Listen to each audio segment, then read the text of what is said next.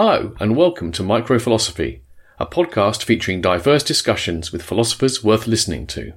I'm Julian Baggini. This episode is on existentialism today, and it was one of my series of philosophy salons at St George's, Bristol.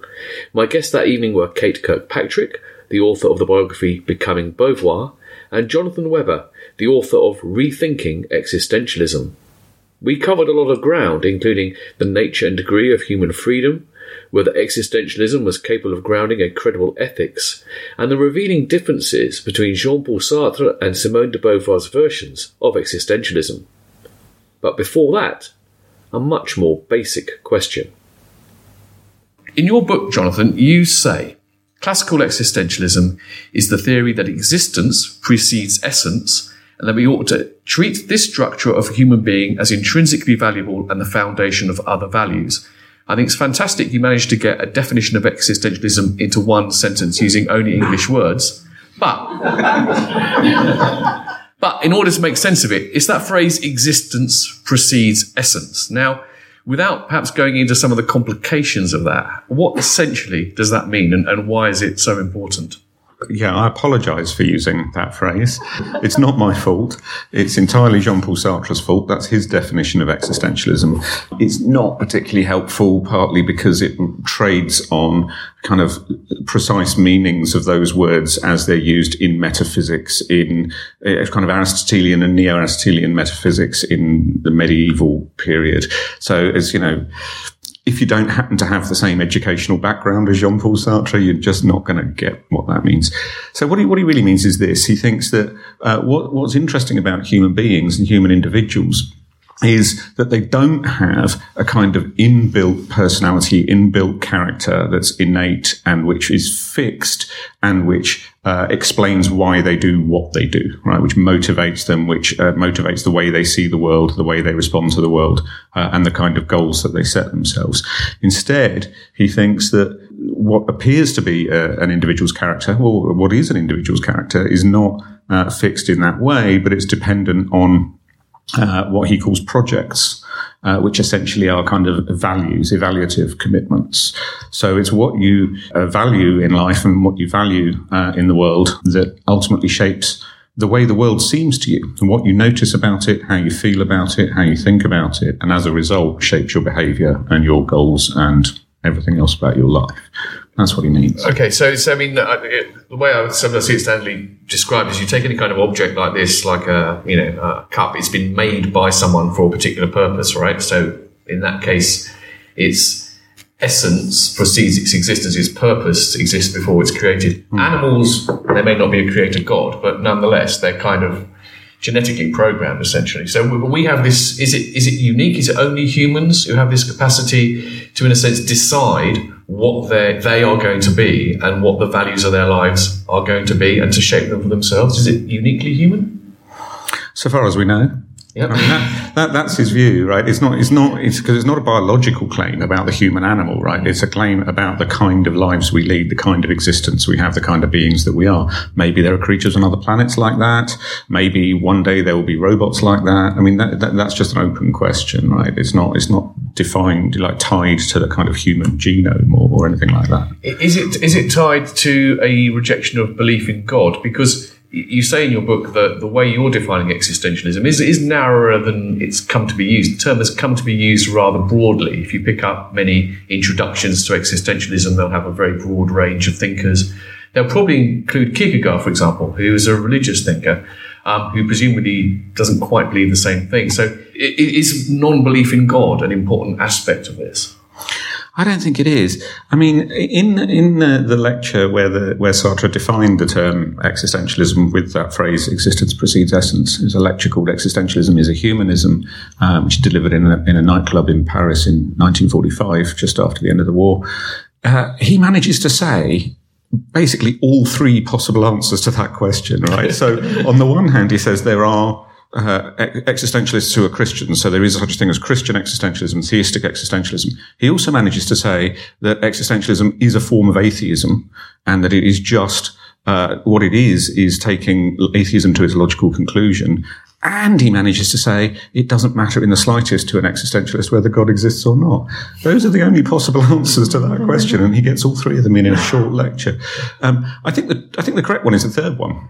So partly what he's up to, again, with that phrase, existence precedes essence, is responding to, uh, when I say kind of Aristotelian metaphysics in the medieval period, uh, that means people like Thomas Aquinas, right? So people who are, who are as much Christian theologians as they are philosophers.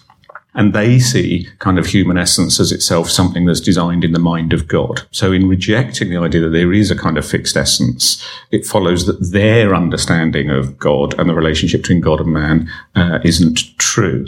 But of course, there are lots of other ideas of God and other ideas of religion. Mm. Um, so really, I think that's right. As, uh, on my view, as long as you think that existence precedes essence, that human beings don't have fixed natures and instead it's their own values and undertakings that explain their behavior, then whatever else you think consistent to that, that's an existentialist view. Yeah. Okay. Uh, great. Now, of course, uh, as you say, in, on your account, the twin pioneers of this were Jean Paul Sartre and Simone de Beauvoir. Simone de Beauvoir, however, has historically come very much second place in this. She's tended to have been portrayed in the wrong way for, for years and years. So uh, it's very interesting when she went to America, the New Yorker described her as Sartre's female counterpart and the prettiest existentialist you ever saw.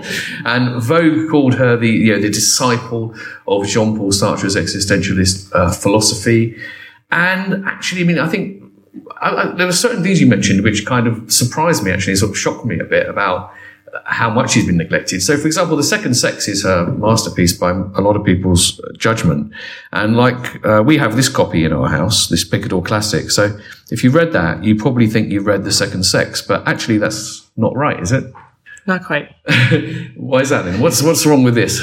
That edition of The Second Sex was a translation by Howard Parshley, which was published in English in 1953.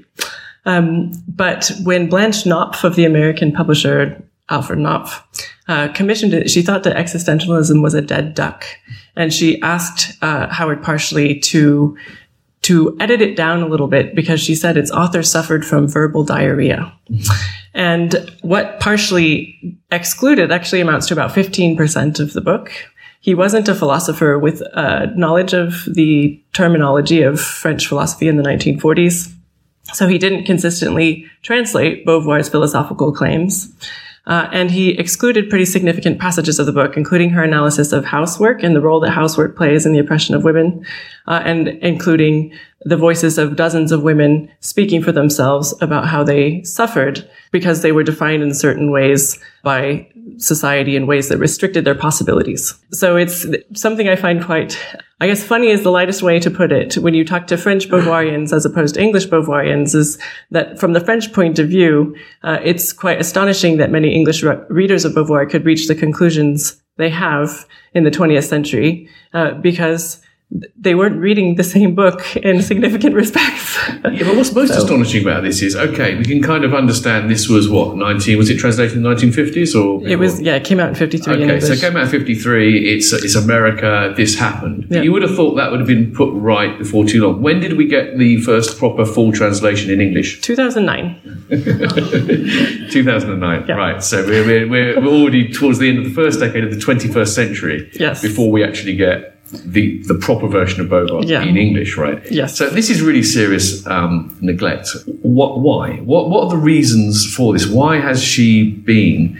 You know, second fiddle seems to be even underestimating. Really, I mean, the the, the respect and attention and seniority given to Sartre in this partnership is so much greater than has been given to her. Why do you think that is? I mean, there's got to be more than one reason, obviously, but what, what perhaps are the main reasons?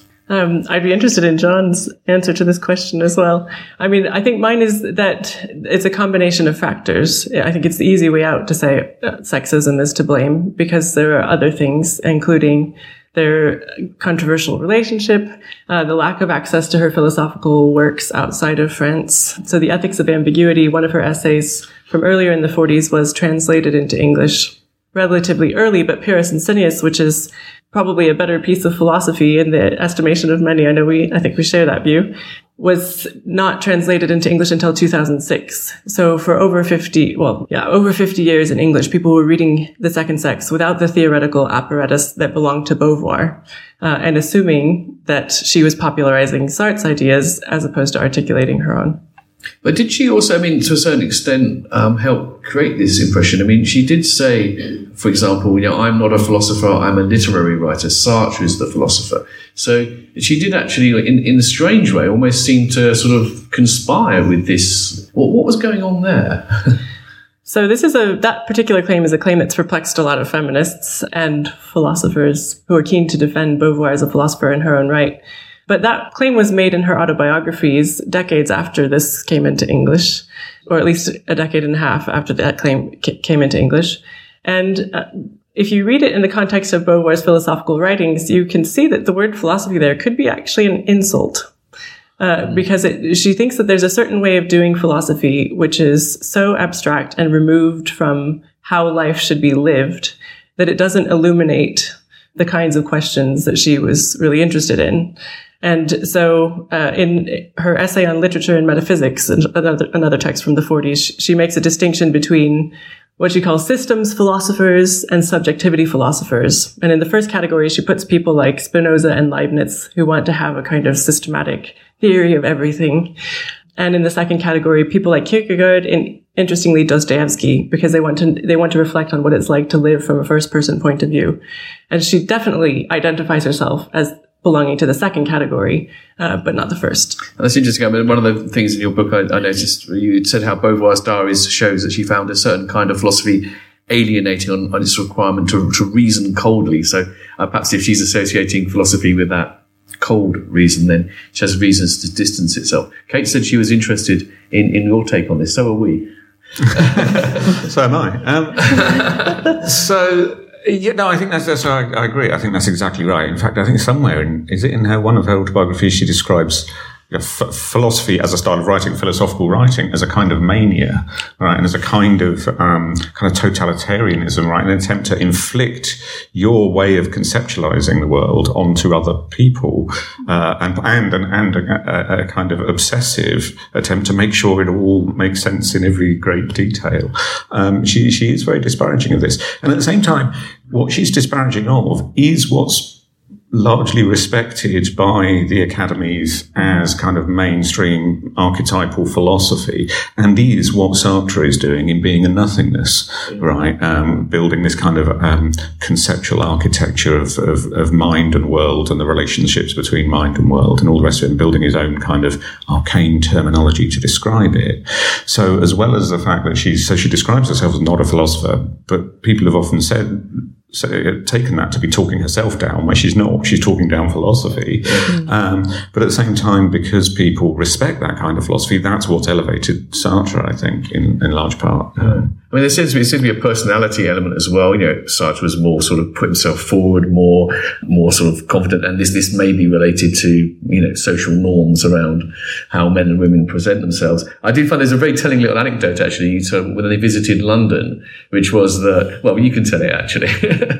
yeah, he didn't want to, he, he was more interested in having a theory of the Englishman, uh, than going around and seeing things like the British Museum and all the, the culture, seeing London and uh, the different sites it had to offer. He wanted to sit in one place and think about it. Yeah. Um, and he refused to go into the, the Oxford colleges because of the snobbishness of the English undergraduate.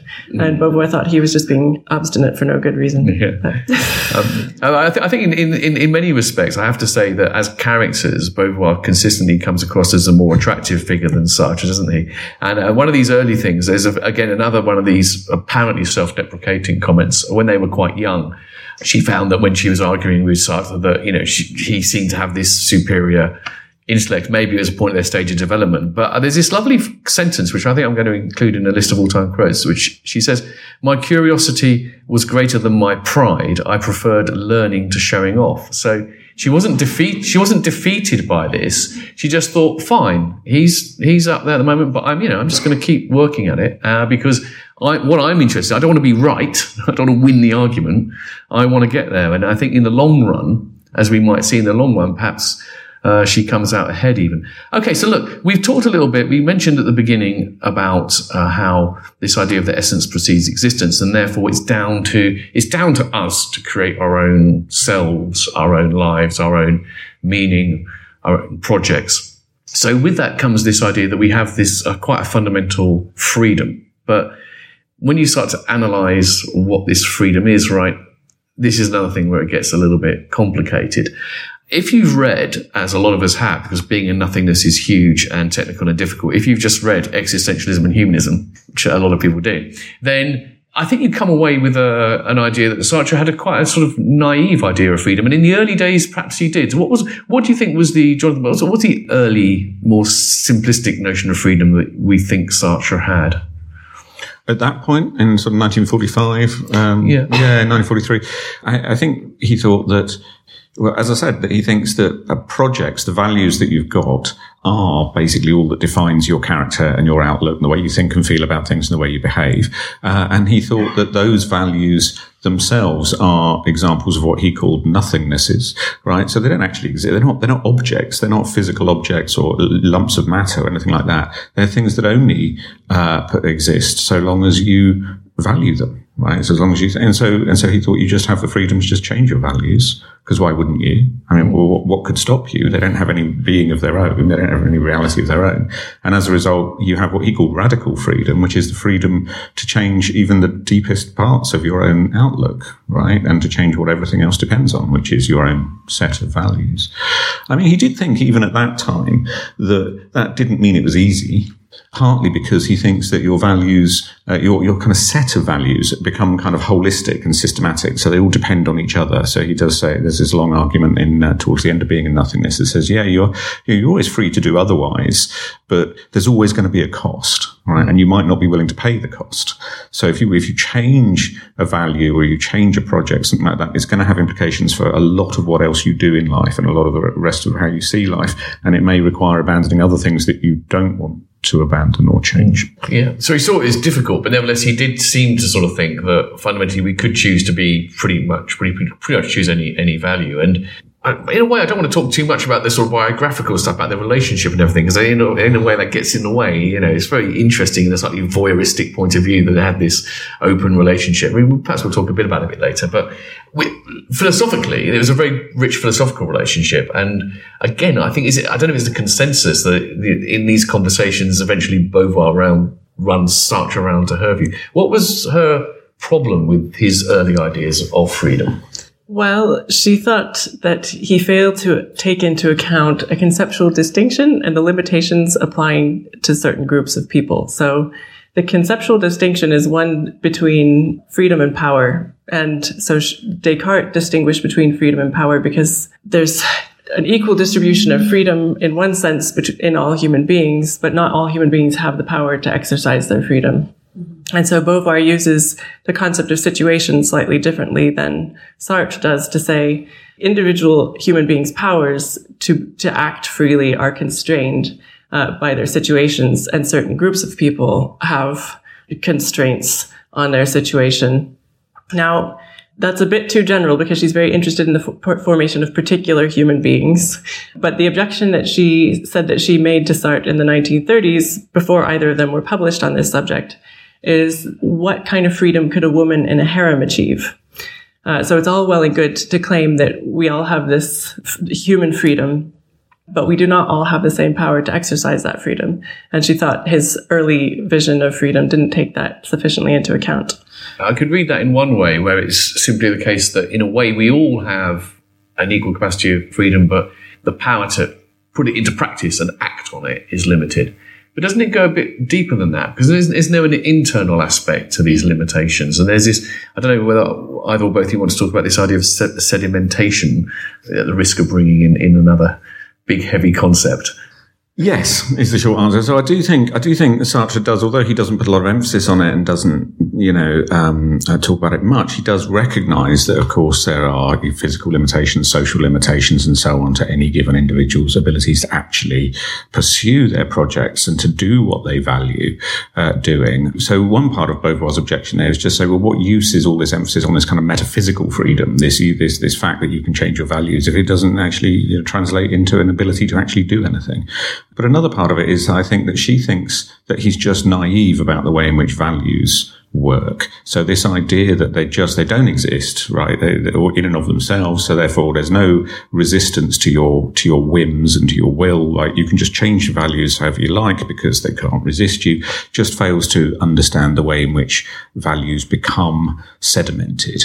That is to say, the longer that you have the same kind of project, the same kind of value, the, the more you act on it, the more you risk for it, the more you kind of put in to that value, the more you become. So this is part part of what she means by becoming, I think, that becomes your personality. It becomes more deeply influential over your thought and over your feelings the more you act on it, but also it becomes harder to remove and to overcome. So it becomes kind of embedded.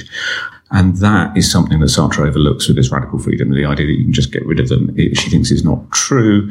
And she thinks, and this is how the second sex works, I think, is how, at least as I read it, is that, that that's how things like gender are formed, right? So gender, you know, you become a famous line, your one is not born, but becomes a woman. That's what she means by becomes, right? That you, you are encouraged, discouraged from certain projects, discouraged from certain values, encouraged into uh, certain other ones throughout childhood and adolescence. Uh, and through those kind of repetitions of those prescribed goals or um, at least circumscribed goals, you kind of develop a character and a, and a, and a personality uh, which is within society's accepted range for somebody of your sex. So, so in that sense, I mean, the, the headline terms, it looks like it's all about the individual freedom, but it seems to me Beauvoir was more sensitive much earlier about how these things don't emerge in a vacuum. And I think that's the real thing, because I think that sometimes when people get this image of the existentialist as, you know, the existentialist hero, is sort of, you know, choosing their own values. It, it suggests it's like an atomism, which is not there in. So you say, uh, Kate, in your book, that, that in, her biographies have been described as embodying a philosophical ambition to show how oneself is always shaped by others and related to others. If we accept then that, um, you know, we, we, we can't be, as it were, the complete authors of our own being. So we're constrained both by our own histories because the sedimentation, you know, we say people get fixed in their ways. I suppose that's a folk way of expressing the same thing. And also that a lot of those values are created by our upbringing, our society, and so forth. Doesn't that end up undercutting the freedom? In what sense can we really be free then if we take all that on board? It seems that we're taking away the freedom. So I'm a little skeptical of the claim that the second sex is entirely about gender in the way the word is used now, partly because the word, that word doesn't appear in the second sex at all. And she and, and she also doesn't she talks about femininity and she just she does she separates being a female from being feminine because she thinks that a lot of women are pum- punished for not conforming to certain ideals of femininity. But one of the premises of the book is that it's difficult to become a woman because there are so many incompatible myths of femininity so it's not even that you need to conform to one. You're, even if you do successfully conform to one, you are likely to be penalized for not conforming to certain others. Can you give an example of that, maybe? Well, so the classic ones, if you take a certain kind of mother who's totally devoted to her children. Well, that mother is not the lover who's totally devoted to her man. Uh, because sometimes you have to choose between meeting the needs of your child and meeting the needs of your man, if we put it in those terms. Mm. Or if we put it in the kind of the classic, you know, Madonna whore dichotomy. You can't be both. So I think there she she goes. It's in the first volume of the second sex. She goes through several different myths um, from biology and history and psychoanalysis and historical materialism, and she says these are myths of womanhood as men men some men not all men have defined them. Uh, and in the second volume, she looked at how women struggle to become themselves under this set of incompatible myths. So I think, I think freedom or authenticity for Beauvoir, I think we probably need to bring in the concept of authenticity for this, for this, this answer to work, is recognizing that you exist in a world where there are already values and that you need to take responsibility for your own values, but also ultimately that the point isn't just to become a self in that kind of atomistic way that some people think the early Sartre described, uh, but to become an ethical self who recognizes that how you act in the world affects other people. That's interesting because, correct me if I'm wrong, what that seems to be suggesting is that to, to be authentic, as you're authentically free, to yeah. try and run those two things together, maybe uh, stupidly, it's not enough to sort of like try and assert your freedom. If you don't do that in full knowledge of the ways in which you have been shaped and formed in your society, you, you're not fully aware of what's formed you, and therefore, you, what you're not properly fully free in some way. So, if you're not aware of the way the ways in which mm. cultural values shape you, yeah, yes. So, yeah, I mean, I'm, I'm pretty. Do you think we could ever be completely free on an existentialist picture? I'm not sure we can because you're yeah. constantly shaped by the your interactions with others. I mean, becoming implies that you're constantly in the process of changing. Mm. So, there's an element of needing to keep up with oneself, I guess, and sometimes failing. I mean, it seems to me, I mean, Jonathan, if we bring you in here because the, the way you put it in your book does suggest that what really existentialism is doing is trying to, as it were, steer between two extremes. You say it's the idea that the human individual is neither to be identified with the radical freedom that Sartre has earlier endorsed, which is often thought to be central to existentialism, nor to be understood as merely the product of social forces has been the prevalent idea in between. So it seems to be steering this middle ground between the idea of, oh, we're completely free, we can do what we want, and oh, no, no, everyone's just a product of social forces. That sounds like the sensible middle ground, but really making it sort of robust and and, and fresh must be very tricky. Is that one of the central challenges you, you, you existentialists face today? Yes. um, so, so, but I, I, mean, I think it is, I think it is coherent, right? So, so the thought is that, that what the social conditioning in upbringing does is kind of deeply embed a certain kind of set of values, but they're not the only values that you have or that you might have. And you're, you're still perfectly capable of thinking about things and thinking critically about things and coming to other conclusions.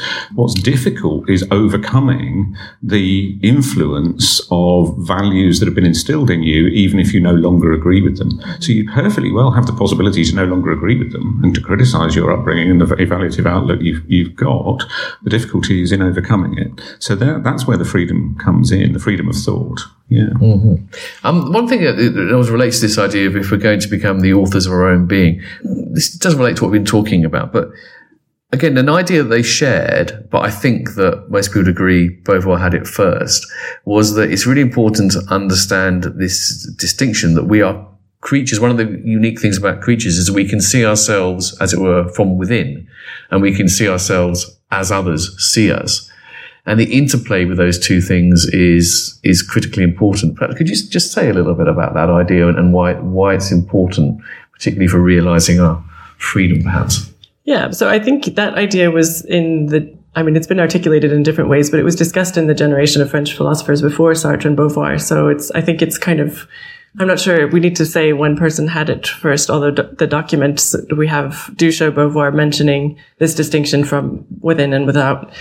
I think it's relevant because most human beings have this experience of their lives as first person c- conscious points of view uh, but they also experience the gazes of other people who look at them in ways that can be affirming and in ways that can be objectifying and objectionable. And we experience conflict between the way we per- we perceive ourselves and the way others see us.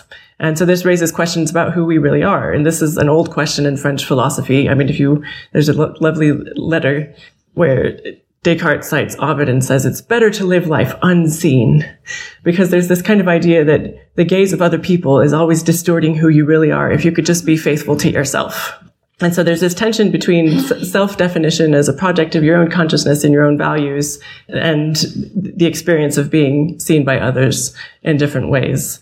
And I think that's one of the things that the existentialists, well, including on John's definition, Fanon uh, and Sartre and Beauvoir all say very interesting things, although slightly different things. Yeah, I mean, so. actually, maybe you can say something about Fanon here, just to bring, bring a third figure in, because Beauvoir brings in the dimension of, of gender, which perhaps, and sex and gender, which is missing in Sartre, but Fanon comes from a, well, I don't know, would we call it post-colonial perspective? Uh, how does Fanon fit in to this and, and, and, and perhaps the idea of the gaze and how we're viewed from others?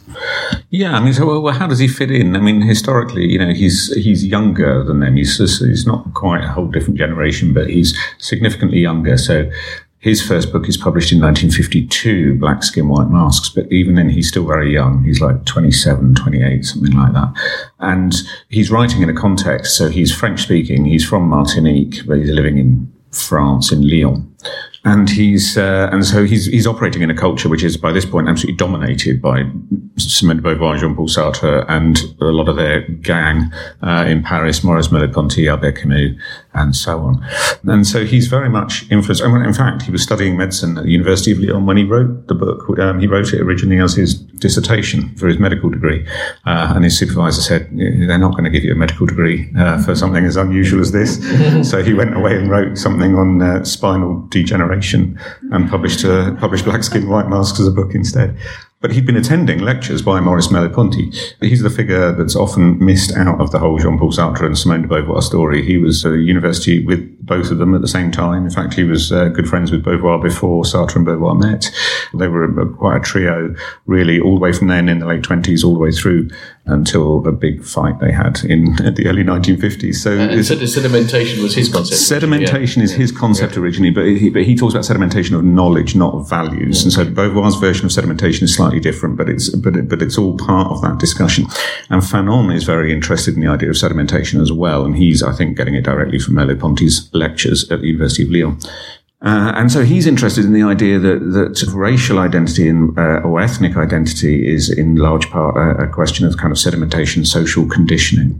I mean, he's interested in it. I mean, he's got a very specific uh, picture in mind, which is the French colonial picture, right, of, of how he was raised in, in Martinique, which is an odd setup because everybody was considered French, right? And everybody was taught, schooled and taught to consider themselves as French and therefore as European, regardless of skin color. Uh, but they were also taught that Europeans were superior to Africans, mm-hmm. right? But if you were black and Martinican, you weren't to consider yourself African, you were to consider yourself European.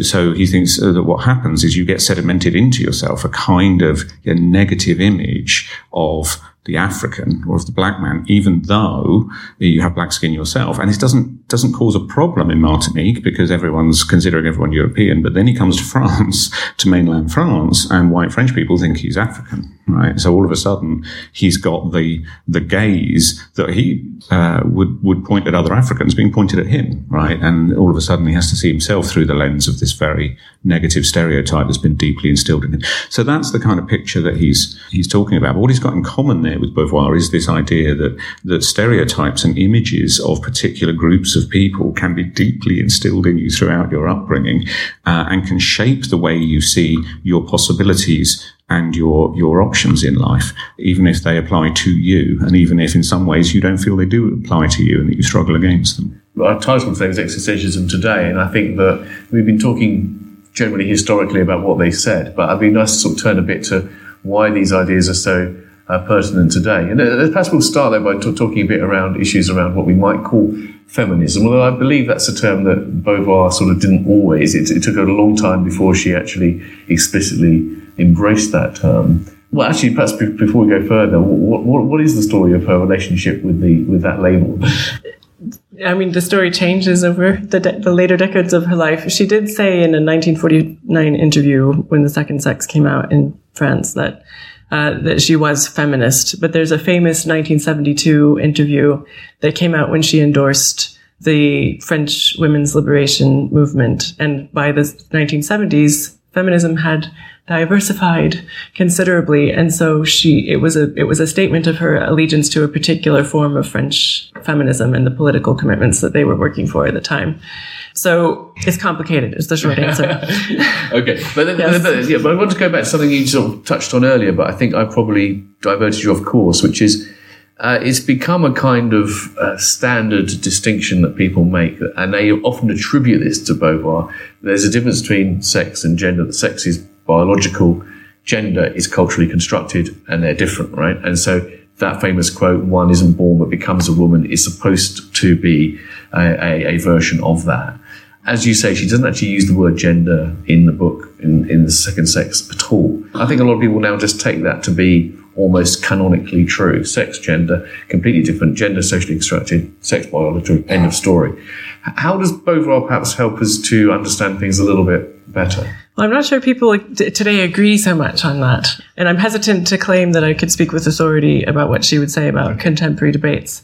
But one of the things that she says in the first volume of The Second Sex is that she is concerned with establishing what humanity has made of the human female. And that she thinks uh, there isn't a, a physiological destiny that that constrains women.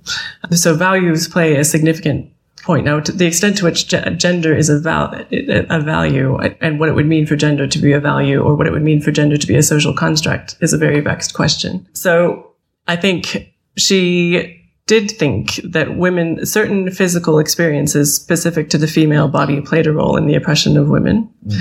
and that women's voices were not sufficiently heard in the discussion of those matters. I think it's fair to say those things.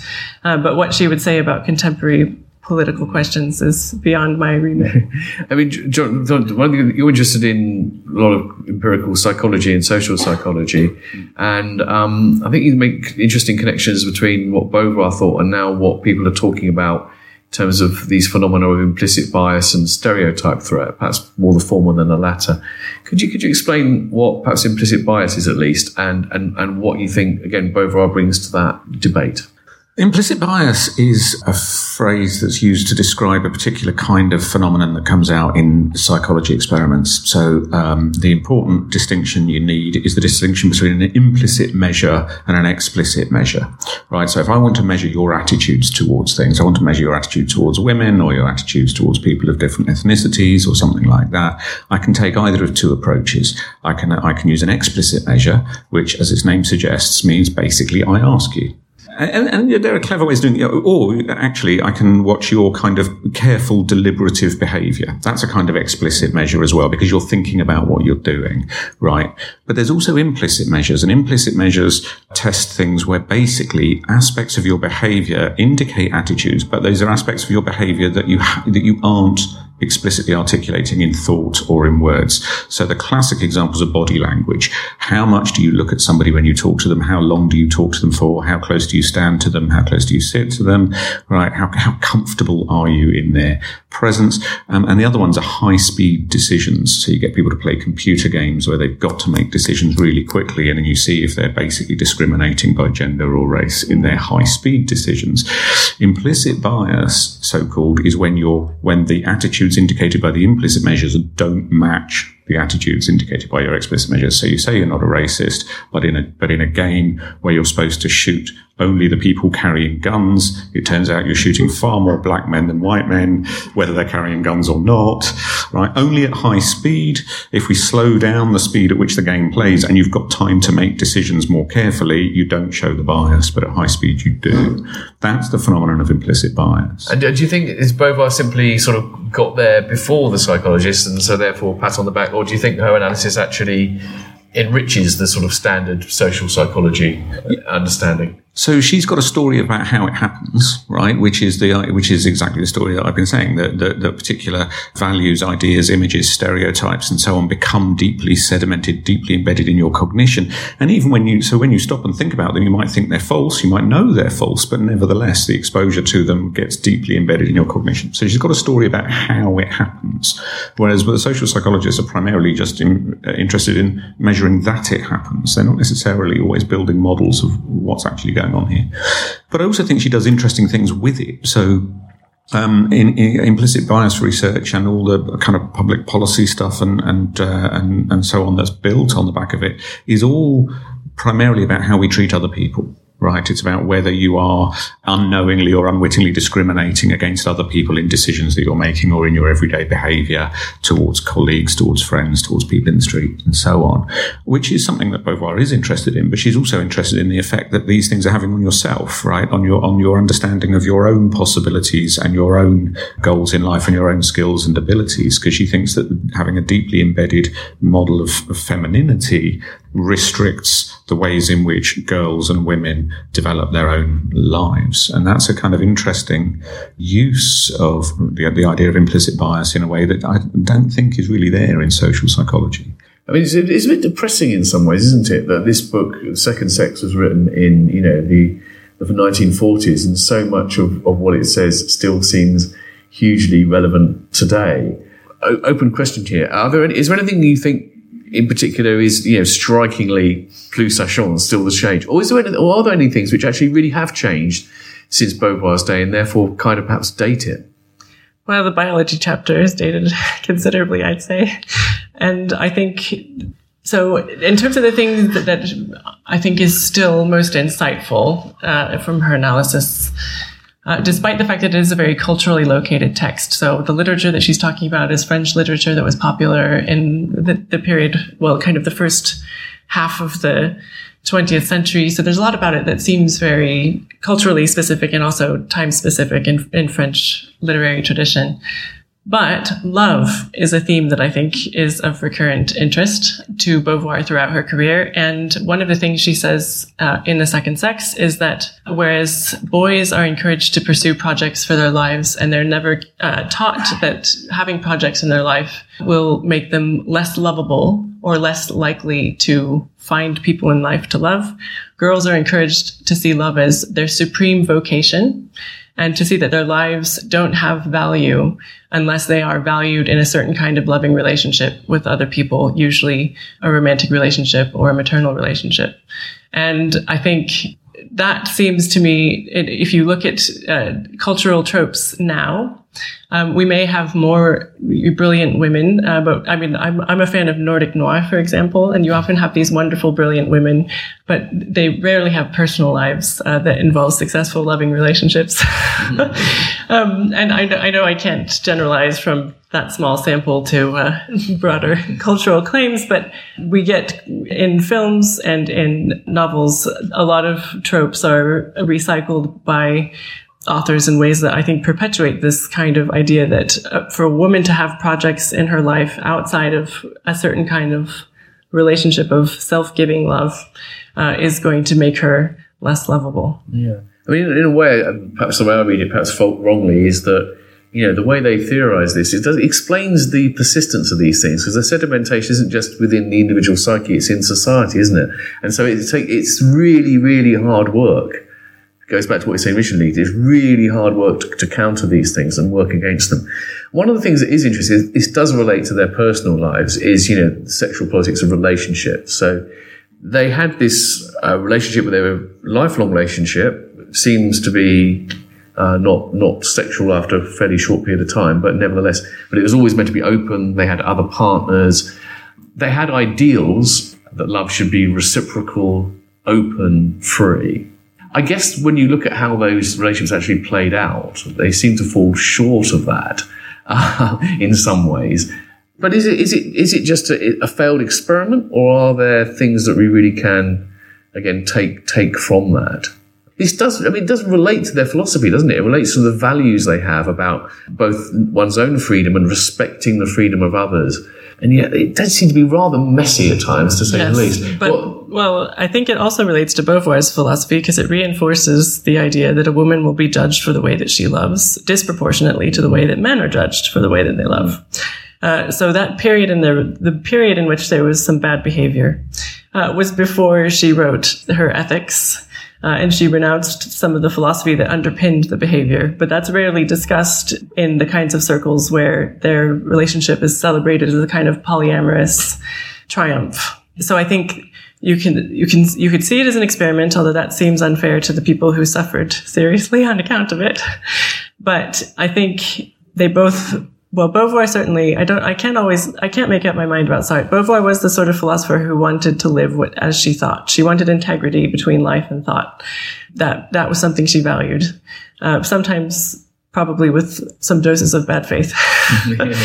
One of the things that I miss, think is missing in the Sartrean definition of freedom is this intersubjective question of what it means to love and to want to be loved. Because it seems to me that those are pretty important parts of any human life.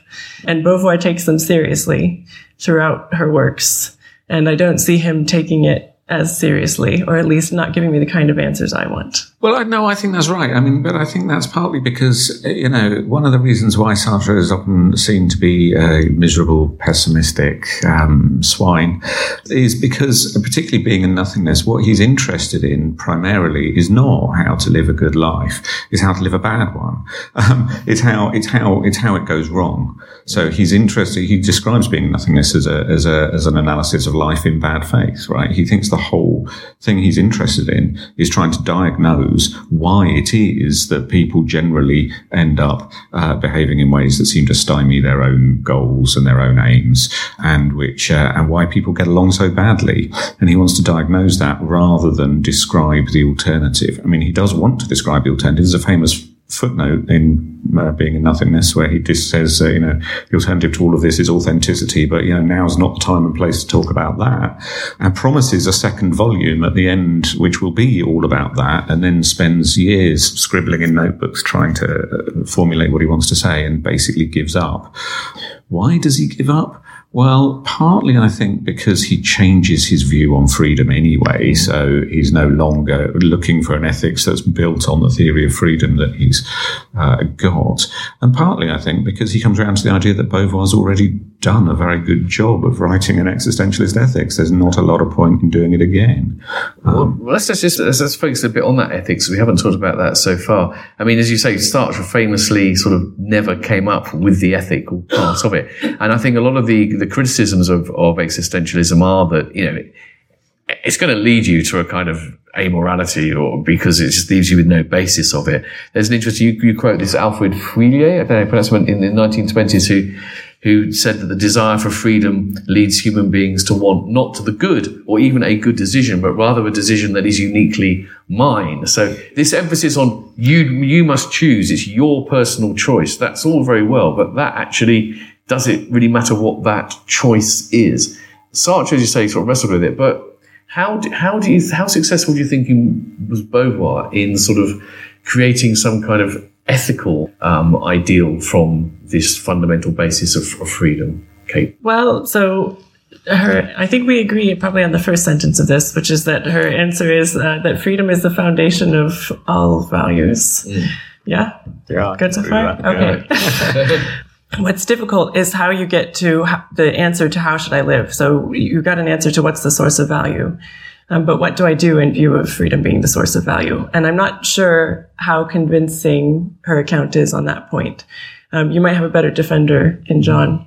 Just, she, so she says in Pyrrhus and Cineas in the Ethics of Ambiguity that you can't value your, your own freedom consistently without valuing the freedom of others. But what does it mean to value the freedom of others? in my actions. You know, I, I, might disagree with others about what kinds of values are best for humanity. So how do I get to a set of values that I can endorse for myself without tyrannically prescribing them for other people? I think that's the question mm-hmm. that is left hanging for many readers. Are you able to sort of like get, extract the ethics from the existentialism in a convincing way? Um, I think so. I think there is. I think there is a clear kind of moral philosophy in there. How much it translates into a kind of program for for kind of an ethical outlook is is a further question. So, uh, but partly because it, this is the problem, right? So, I, I, totally agree with what Kate just said. So, Beauvoir thinks that you know freedom is the foundation of all values. It's the foundation of everything. It's it, all the values that you experience in the world. Everything that seems important to you, everything that seems like a reason to do something, does so because of your projects and because of the freedom you have over your projects. That's the literal sense of the idea that freedom is the foundation of all values. But it follows from that, she thinks, through a complicated argument in uh, Pyrrhus and Cineas that freedom is itself fundamentally valuable. It's the, it's the most uh, valuable thing there is. It's objectively valuable. Freedom per se, and that means everyone's freedom, freedom wherever it's found.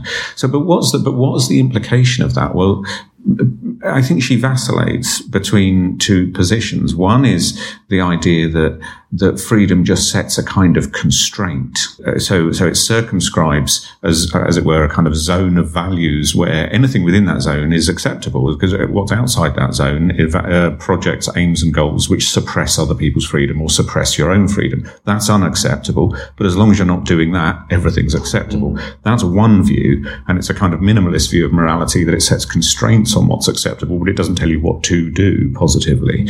But she also seems tempted by the thought that that's not enough, that simply not suppressing other people's freedom isn't enough. You've got to positively promote it. And that seems like a, a much more demanding kind of morality and a much more demanding kind of, uh, and a much more uh, prescribed set of ethics. And I'm not sure she really resolves that dilemma for herself. I, I think partly because she is tempted by this more kind of proactive, more political kind of uh, morality, but I don't think she's quite got the argument to motivate it. And that's why all she can really motivate is the site constraint thought. But I do think, I mean, so the second sex, I mean, there's a, there's a lot going on in this book.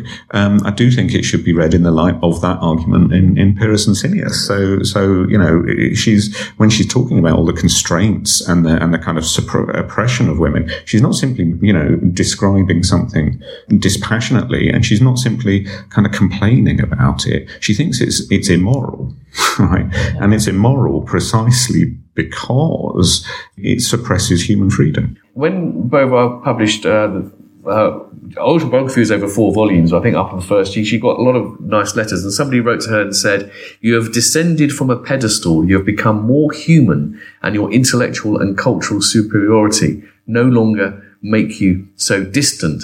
And that sort of capacity to kind of use that kind of life writing as a way of, of breaking uh, making the philosophy so much more my, kind of real. I was wondering whether Kate, whether that's what you thought you were doing, writing the biography of Beauvoir, descending descending from your academic pedestal and therefore making your um, intellectual and cultural superiority no uh, longer so distant. I've, I've, never aspired to live on a pillar, um, but I did. I think her ideas are too important and relevant uh, to just be debated in the pages of scholarly journals, yeah. and so it was I think uh, I was motivated by, yeah, the, the, the possibility of reaching a wider audience, but also, I mean, it's they they both wrote biography. You know, yeah, she yeah, wrote yeah. autobiography, he wrote biographies of others, and so I thought it was an interesting kind of project. And, and as you say, I mean, as she said to herself, there's no divorce between philosophy and life. Every living step is a philosophical choice. So, in fact, writing about her life and writing about philosophy, in a sense, it'd be bizarre to do one without the other, perhaps. But as, as a sort of convener of these salons, I'm, I'm delighted with this evening because, uh, yeah, what we want is is substance, and I think this has been really meaty. You know, if you did lose concentration at any point, you you you would you would notice because there's there's a lot to really pay attention to. But I don't think the two people on this panel could have been clearer. Thank you very much to Kate Kirkpatrick and Jonathan Webber. Thank you.